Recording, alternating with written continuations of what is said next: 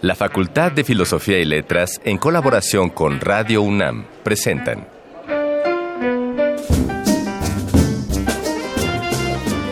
Lecturas de pasillo y debates de jardinera. Pensamientos de biblioteca y encuentros de ludoteca.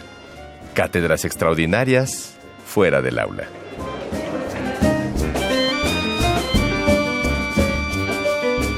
Eureka. Un programa con filo, Sofía y letras.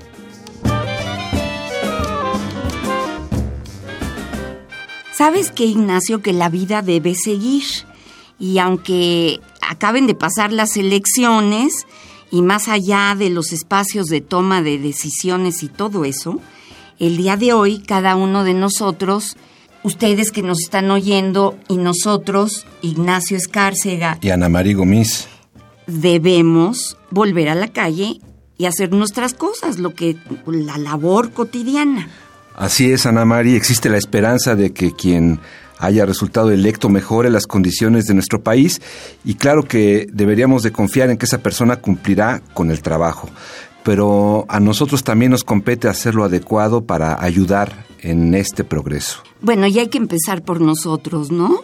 Luego por ayudar a los demás y así, en una suma de esfuerzos, veremos salir adelante a este país que todos amamos y queremos y queremos que esté súper bien y que camine y que fulgure y que, y que resplandezca. Ya me, vi como muy loca, pero no, está muy que le vaya muy bien a México. Pues sí, tal cual, porque merecemos vivir mejor y tenemos derecho a no desconfiar de la persona que se sienta a un lado nuestro, a salir a la calle sin miedo, a estudiar, a construir un patrimonio, a vivir en paz calidad de vida, pues, Ana María. Nada de esto se consigue a costa de otros y a propósito de esa cooperación será el eureka del día de hoy. Y para iniciar, si les parece, en el Arcón Mascarones escucharemos aquellos relegados históricamente, cuando de les traigamos nada menos y nada más que la voz de Eduardo Galeano y un poema suyo que se titula Los Nadie. La invitada de 3 de 10 de esta semana es la doctora Raquel Glasman-Nowalski, quien, muy a propósito del próximo ciclo escolar que se avecina, hablará con todos ustedes y con nosotros sobre evaluación, capacidad crítica en el estudiante universitario. Y en nuestra versión alternativa, o sea, Voces de Alameda, daremos una recomendación literaria que podría ser del interés de todos ustedes. Y conoceremos también el extraño caso de un paraguas viajero por los pasillos de la facultad en la voz de Eduardo Contreras Soto en nuestro anecdotario Yo solo sé. Abre bien los oídos y disfruta de esta emisión de Eureka, un programa con filo, Sofía y letras.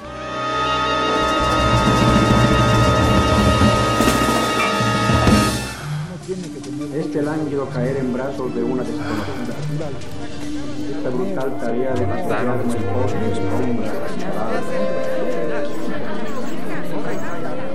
Las palabras que edificaron nuestro presente. Arcón Mascarones. En su publicación de 1989, el libro de los abrazos, Eduardo Galeano compiló una serie de recuerdos donde se reflejan las condiciones de vida de las minorías latinoamericanas. Más bien en, Latinoamérica. A casi 30 años de su publicación, las condiciones mm, no han cambiado mucho, por desgracia. Así es que escuchemos en este arcón mascarones el pensamiento de Galeano hecho poesía con la lectura de su propio texto, Los Nadie. Sueñan las pulgas con comprarse un perro y sueñan los nadies con salir de pobres. Que algún mágico día llueva la buena suerte, que llueva a cántaros la buena suerte. Pero ni en lloviznita cae la buena suerte, ni hoy, ni mañana, ni nunca. Por mucho que a los nadies les pique la mano izquierda, o se levanten con el pie derecho o empiecen el año cambiando de escoba.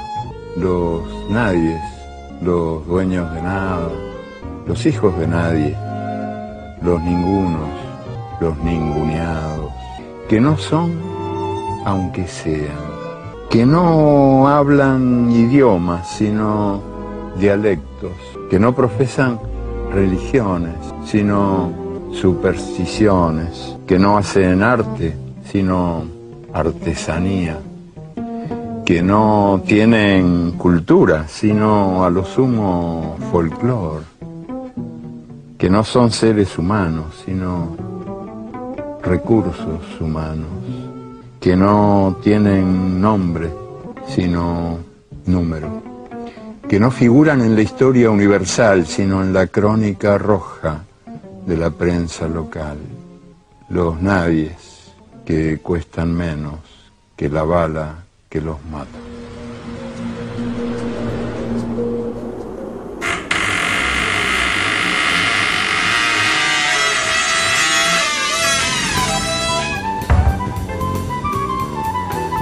No siempre se dice todo lo que se sabe, pero este sí es el lugar. 3 de 10.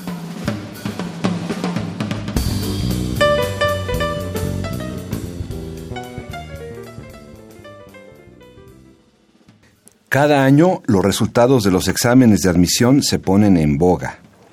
Los que hemos sido, hemos tenido hijos en ese trance, Ana Mari, conocemos perfecto todos los componentes emocionales del asunto.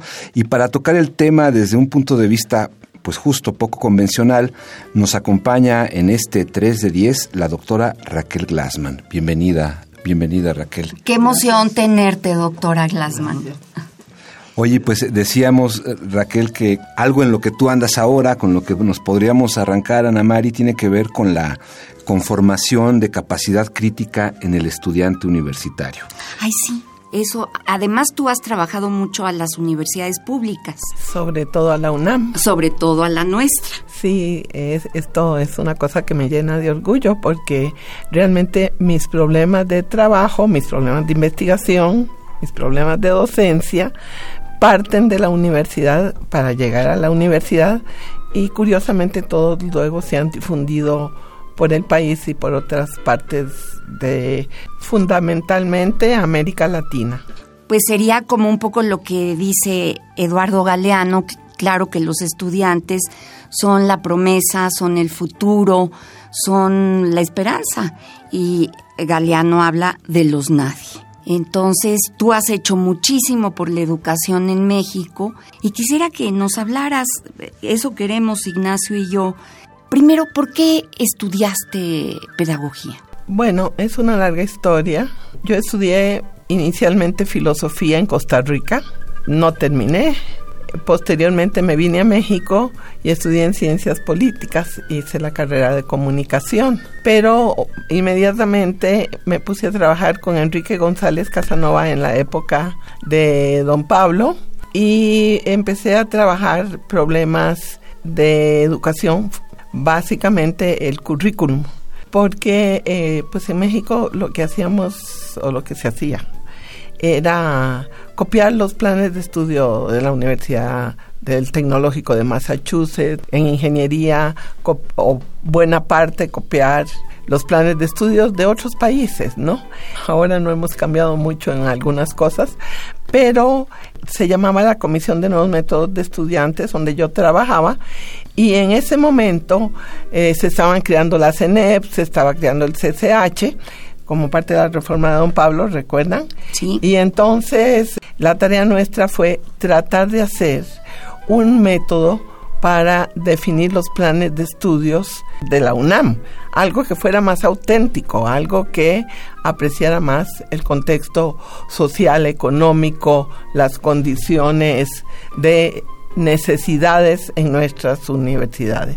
Eso suena que era una tarea complicada y larga. Fue de 10 Sí, años. ¿cómo no? Sí. 10 años y trabajamos 6 personas. Y entonces eso me llevó a estudiar la maestría en educación, pero ya posterior al trabajo.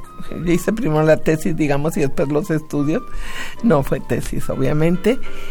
Y luego fui trabajando diferentes temas hasta llegar a la necesidad de hacer un doctorado en pedagogía. La maestría la hice en, enseñanza superior y la, el doctorado en pedagogía. Esto me llevó a darme cuenta que es un trabajo hermosísimo y complicado, pero se puede hacer mucho. Mucho de lo que haces se puede aprovechar. Desafortunadamente hay como un camino que se bifurca entre las propuestas de la gente que estudia educación y los pedagogos y un gobierno que va por un camino generalmente que es el de convencer, aplacar el pensamiento, en mi muy personal opinión, digamos. Es decir, el currículum peleando con la realidad un poco. Eh, eh, sí, eh, de hecho, fíjate qué interesante porque otro de los libros que publicamos María de Ibarrola y yo, mi amiga entrañable y compañera de trabajo desde aquella época, es eh, uno que se llama, no recuerdo bien el nombre, pero es algo así como el diseño del currículum y la realidad institucional. Mm. Claro, que es algo a lo que se enfrenta el, el, la letra el plan, el plan de estudios, ¿no? Qué difícil, Raquel. Sí, pero como en ese tiempo éramos bastante ingenuas, eh, pensábamos que lo que decíamos era lo que se iba a hacer. Esto lo descubres ya un poco más tarde, que van por, es una Y, ¿no? Es una Y, pero eh, la enseñanza fue maravillosa la que obtuvimos en esos 10 años y trabajé en muchísimos lugares, muchísimos lugares. Eso, bueno, ya desde ahí aprendes para el tratamiento de cualquier otro problema pedagógico o educativo que es fundamental, ¿no? sí, qué territorio tan, fíjate qué territorio tan apasionante, porque eh, en esto que dices Raquel de la de la Y habría una rayita más para la Y, que es lo que luego el profe hace con el plan de estudios. Ah, eso, fíjate, qué curioso, porque íbamos a decir lo ah, mismo. Ah, ibas para allá también. Sí, iba para allá pensando en que uno comienza a dar clases y, y bueno, tú sigues un plan de estudio, tú haces incluso tu propia investigación, pero nadie nos ha enseñado a dar clases, esa es la verdad. Pienso yo en mi carrera, letras, eh, Ignacio, teatro, arte dramático y teatro, nadie, nadie nos ha enseñado, uno copia a sus maestros, ¿no? Eso es lo que yo hacía. Fíjate que esto es simpático porque realmente en lo que di clases, ya en lo que he dado clases en los últimos años, tiene que ver con esto, con el salón de clase. El salón de clase no solo es lo que hace el profesor, es lo que hacen los alumnos. Y no solo es lo que hacen los alumnos, sino lo que hace cada uno de ellos. Y no solo es la relación del maestro con el alumno, sino la relación del alumno con el alumno. Y en este momento hay tan maravillosas, tan maravillosas formas de promover el pensamiento, por ejemplo que a mí sería lo que más me interesaría de las clases, un, un pensamiento original, por así decirlo, que el problema es que no nos atienden los de los otros campos. Esto se enlaza con otro, con otro trabajo que yo hice en la maestría, porque en la maestría siempre pensando en la UNAM, se había decretado que todos, creo que todavía funciona así, todos los docentes automáticamente eran investigadores y todos los investigadores automáticamente eran docentes. Lo cual no es así. Lo cual no es así. Jamás, jamás. Todos los docentes no atienden a esta tarea tan terriblemente difícil que es tratar de enseñar. Digo tratar y enfatizo eso. Sí. Porque ese es el esfuerzo que hacemos los maestros. La respuesta está en el aire. Tratar de enseñar implica elementos de la comunicación, elementos de la empatía, elementos de la historia de cada uno de los alumnos, eh, las relaciones de poder, y nos quedamos hasta aquí, pero podríamos hacer una larga historia. A mí me apasiona la idea de que nuestros maestros tienden a pensar con cierto desapego, para decirlo suavemente, sobre su labor de enseñanza. sobre su labor de docencia y sobre la complejidad que ésta implica. Y se cree que en entendiendo un contenido ya se difunde y ya se aprende y ya, bueno, por obra y gracia del Espíritu Santo, los chicos salen maravillosamente enseñados, por decirlo así. Lo cual es, es terriblemente equivocado, ¿no? Porque, ¿Y cómo se difunde un pensamiento? Has dicho, ¿Cómo se promueve, no? ¿Cómo se promueve? promover el pensamiento. Y si mucho me apuras, y a lo mejor ahí, Ana Mari, podemos como enlazar con, con este tema que a mí me parece tan importante, que es la conformación de capacidad crítica en el estudiante. Eso es porque, lo fundamental. Porque enunciarlo así quiere decir que tiene un problema detrás, es decir, que a lo mejor no hay ese estímulo a la capacidad crítica. Yo diría, no sé si es mi, mi tendencia fundamental a estar complicando los problemas, retomaría el punto de partida y, me encanta que hoy sea 2 de julio, porque el tratar este problema se origina en las elecciones, en parte de las elecciones pasadas. Digamos, yo no diría cuántas, pero dos o tres por lo menos. Me preguntaba yo, ¿por qué tenemos en México tan poca capacidad de poder revelarnos de una manera de una manera adecuada frente a situaciones que nos causan un profundo una profunda molestia.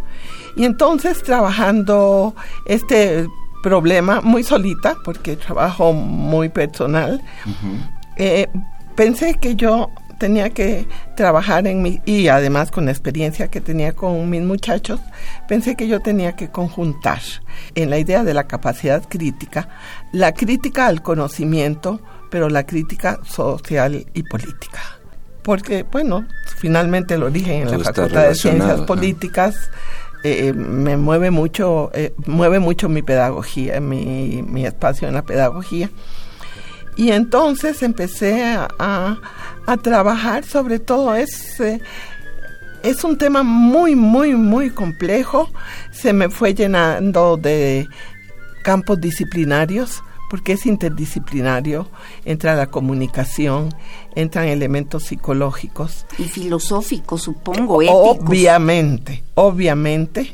Podríamos seguir enumerando muchos cuando salga, salga el libro, espero que me vuelvan a invitar. Pero, por supuesto. y entonces, lo que me preocupaba era ver la escasa capacidad crítica en el país, pero sobre todo la escasa capacidad crítica de mis estudiantes. Y cuando digo escasa capacidad crítica, tiene que ver con la escasa capacidad de formular un pensamiento propio. Exacto. Mm. Con la emancipación, con la autonomía. Y ahí nos enfrentamos a la verticalidad de nuestro país, a una especie de sistema autoritario que quién sabe si está muy interesado en la crítica. No quiero ser tampoco tan limitada la escasa capacidad crítica en el mundo, la tendencia a ir limitando esa capacidad. ¿Cuál político quiere críticos? Lo que menos queremos es críticos. No se quiere, se rechaza, ¿no? Se, les lastima. Paradójicamente, sí ha aumentado en el ámbito político una mayor tendencia a que la capacidad crítica se se concrete en actos que logran tirar presidentes, en actos que logran que hoy se vuelva al problema de Ayotzinapa, porque ya la gente tiene la capacidad de criticar, pero también de ponerlo en la práctica, que es una de las cosas que más preocupa a los pedagogos en este momento, también a los empresarios, cómo ponemos en práctica todo lo que hemos aprendido. Pues qué, gusto y qué, qué, mundo tan interesante nos revela Ay, Ana qué maravilla, qué maravilla. Y por supuesto que la emplazamos a que venga otra vez cuando salga su libro. Se pasaron 15 minutos como agua, Raquel. Oye, pero por lo pronto que nos deje una recomendación musical. Así nos tienes que dejar una recomendación. Ay, sí, estuve... Oí una canción hace que tal vez no tiene que ver mucho, no, o pues sí tiene que ver con el tema, que me encantó. Está muy bien cantada y expresa mucho las condiciones actuales, otro de los temas que Ana Mari y yo... Y la canción se llama Manos de Mujeres. Ay, qué bonito. ¿Y quién está acá? Es la letra y la música dice que es una persona que se llama Marta Gómez. Ah, como no la conozco, colombiana. Ah, ah, pensé que era colombiana por el tono. Sí. Es muy bonita en el video. Eh, espero que la canción sin video exprese lo hermoso es las manos sin las manos de mujeres de los nadie decía de los nadie de los nadie Qué bonito, qué, bonita caricia para arrancar la semana. Muchas gracias Raquel por Raquel, te queremos y te admiramos muchísimo. Ay, la verdad es que eso me halaga muchísimo, me halaga muchísimo. Muchas gracias.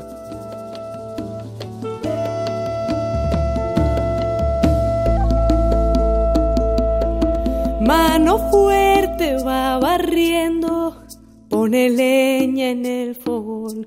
Mano firme cuando escribe una carta de amor. Manos que tejen haciendo nudos, manos que rezan, manos que dan, manos que piden algún futuro para no morir en soledad. Allá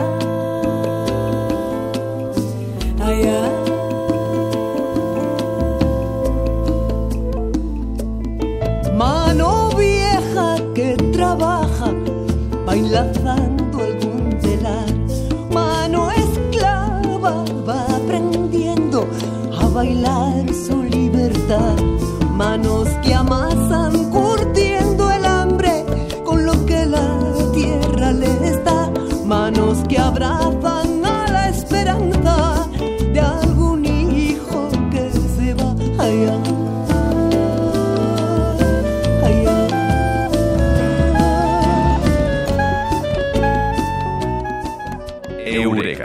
Programa con Filo, Sofía y Letras.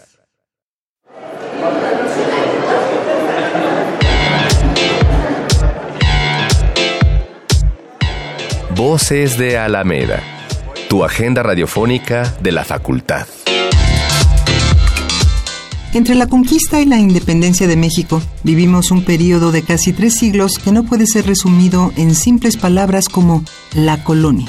En esas décadas de virreinato se construyeron diversas identidades que se concretaron en las varias patrias creadas por criollos e indígenas por igual. Esa idea de identificarse con un territorio y la cultura que engloba debe entenderse como parte de una comunidad masiva definida por las mismas leyes y factores.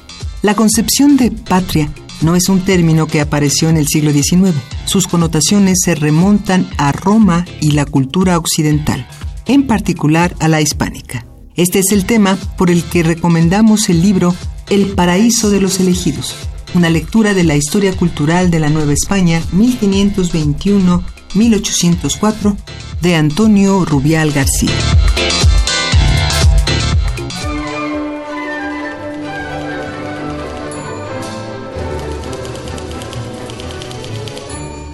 Hay cosas que no está de más saber. Yo solo sé. Algo de niños despierta en nosotros un paraguas abierto, dice Margarita Schulz. Y ojalá algo de esa imaginación volátil despierte en ti la siguiente anécdota de un paraguas que recorrió los pasillos de la Facultad de Filosofía y Letras, relatado por Eduardo Contreras Soto. Esto es Yo solo sé. La historia de este paraguas es curiosa. Yo creo que fue un paraguas que pasó mucho tiempo de su existencia moviéndose por los salones de la Facultad de Filosofía y Letras. Yo era estudiante de literatura dramática y teatro y un día, de temporada de lluvias por supuesto, en un cambio de salón, llegamos mis compañeros y yo al salón que nos tocaba en ese momento la clase y al entrar había un paraguas abandonado en uno de los pupitres. La primera reacción era naturalmente pues, ver a quién había olvidado, pero cuando quise salir a preguntar por el dueño del paraguas, Todo el mundo siempre salimos corriendo de una, de una aula a otra, de una clase a otra, todos habían desaparecido. Nadie quiso reclamar el paraguas, pero a mí me convenía porque estaba lloviendo y dije, bueno, voy a tratar de ser decente, me lo llevo ahora y si más adelante veo al dueño o vuelvo a coincidir en este salón, pues si me lo reclama se lo devuelvo. Entonces ese, ese día me lo llevé, lo usé, ese, me acompañó como una o dos semanas ese paraguas en clases, en mis idas y vueltas de la casa a, las clases, a la biblioteca, todo lo que era mi, vida en tiempo de lluvias. Nunca se apareció el dueño a pesar de que regresábamos a ese salón y eh, volvíamos a coincidir con grupo, nunca nadie lo reclamó. Yo acabé familiarizándome con ese paraguas, no lo quería considerar como un robo porque pues finalmente nadie lo había, a nadie se lo había quitado contra su voluntad. Pero el hecho es que un día yo soy muy distraído, a mí todo se me olvida, y un día en que dejó de llover afortunadamente ya no sentí la necesidad del paraguas y lo olvidé. Lo olvidé en el mismo salón donde lo había encontrado perdido por otra persona. Cuando quise regresar por ese paraguas, ya no estaba. Entonces pensé, ese paraguas está viviendo la misma vida conmigo que la que vivió con otros eh, alumnos y la que seguirá viviendo. Yo estoy seguro que ese paraguas sigue viviendo en las aulas de la Facultad de Filosofía y Letras. De hecho, como yo era muy aficionado a los paraguas, también debo decir que algunos de mis compañeros de la facultad de mi generación me pusieron como apodo el paraguas de nylon. Terminamos esta emisión y con ella dejamos patente la disposición que tenemos para hacer de este nuevo periodo social que vivimos una oportunidad de crecimiento. Compártenos tus anécdotas, no se te olvide, las que están relacionadas con la Facultad de Filosofía y Letras. Podría ser parte de una próxima emisión de Eureka. Escríbenos, por favor, a arroba filos-unam y en YouTube nos encuentras como cartelera cultural FFYL, o sea, Facultad Filosofía y Letras. Y así podrás contar tu historia en Radio NAM. Agradecemos también al equipo de producción de Eureka en la investigación Dayanara Nogués y Miguel del Castillo, el guion de Mario Conde, la operación técnica de Juan Puyet, la asistencia de producción de Carmen Sumaya y la producción de Silvia Cruz Jiménez, implacable con el pizarrón de las advertencias del tiempo. Y maravillosa al mismo tiempo. Nosotros somos Ignacio Escárcega, Ana Mari Gómez, y nos despedimos, así es que hasta la próxima transmisión de Eureka, un programa con Filo, Sofía y Letras. Que tengan excelente semana. Hasta la próxima. El tiempo vuela cuando el pensamiento se divierte. Nos escuchamos la próxima semana. Eureka. Una producción de Radio UNAM.